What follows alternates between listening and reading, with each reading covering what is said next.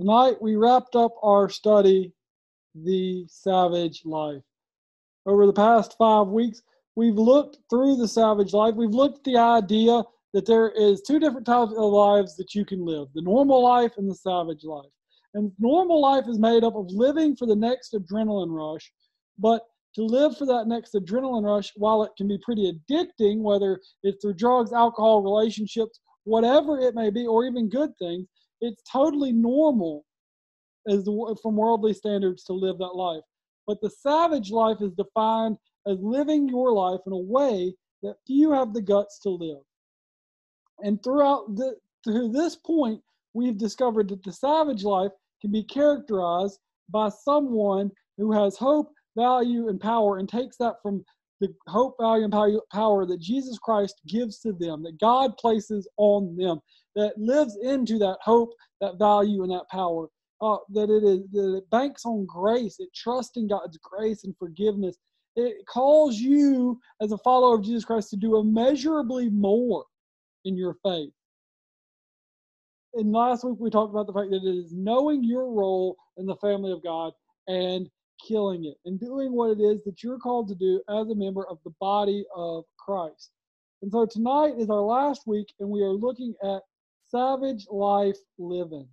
And so tonight we're going to look at the fact that all these things that we've talked about over the past few weeks are, are catalysts for our faith. They're serving as, as boosters, if you will, to help us move forward in our faith journey with Jesus. And when it comes to choosing how to live out our lives, whether we live for the next adrenaline rush or we live by greater power, ultimately we have a decision to make. And the decision is based on the example of others so often. We have seen those around us, those who we want to either be like or those that we don't want to be like.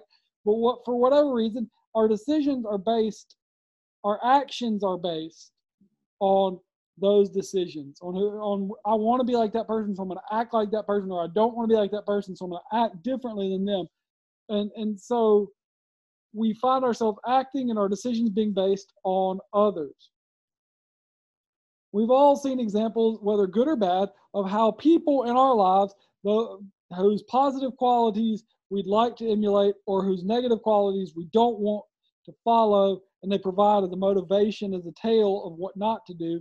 It's these examples that are that play a major role in how we go about living our lives, being inspired to live a life by the example, good or bad, of people around us is totally normal. And it isn't necessarily a bad thing to follow the example of other people. In fact, there can be a lot of wisdom in learning about from someone whose example from someone else's example. However, these kinds of outside influences probably have a larger effect on us than we care to admit or are even willing to admit to ourselves and others.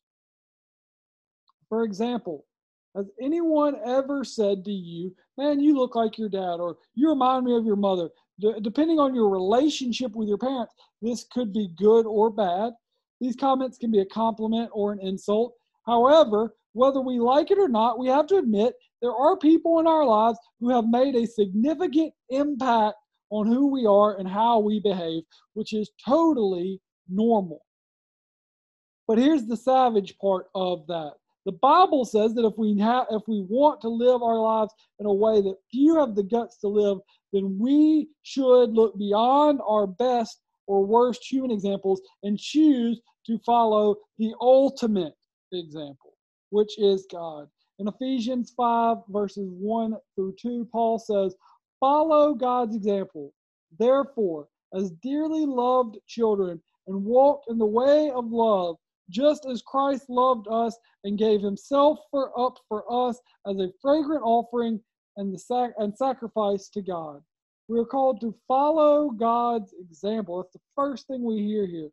So, what would it be like if the next time you got angry, you based your response not on what your favorite person would do or on what your least favorite person wouldn't do, on what your friends thought you should do, but you followed God's example, the ultimate example of God. Has given us in the person of Jesus the more the way in which we should live. The more we dig into Jesus, who Jesus is and what Jesus did, the more we can follow this example. But for many of us, if we're honest, we may lack motivation when it comes to imitating Jesus's example because of fear, failure, or or maybe we're just we don't care. Uh, and so, but when we do, it's a total game changer. In Ephesians 5 1, what it says is, Follow God's example, therefore. And why? Because we are dearly loved children. This is an, an encouragement to me personally, and should be to all of us. The phrase is dearly loved children gives the tense of something that is already in full effect. Being a dearly loved child of God is you are loved prior to anything that you've done. God's insane love for us isn't based on how good of a job we're doing, following his example. Instead, God's insane love for us, his reckless love, if you will, for us, is based on the fact that he views us and loves uh, us as dearly loved children. Before we even begin to follow his example, God says, I love you because I love you.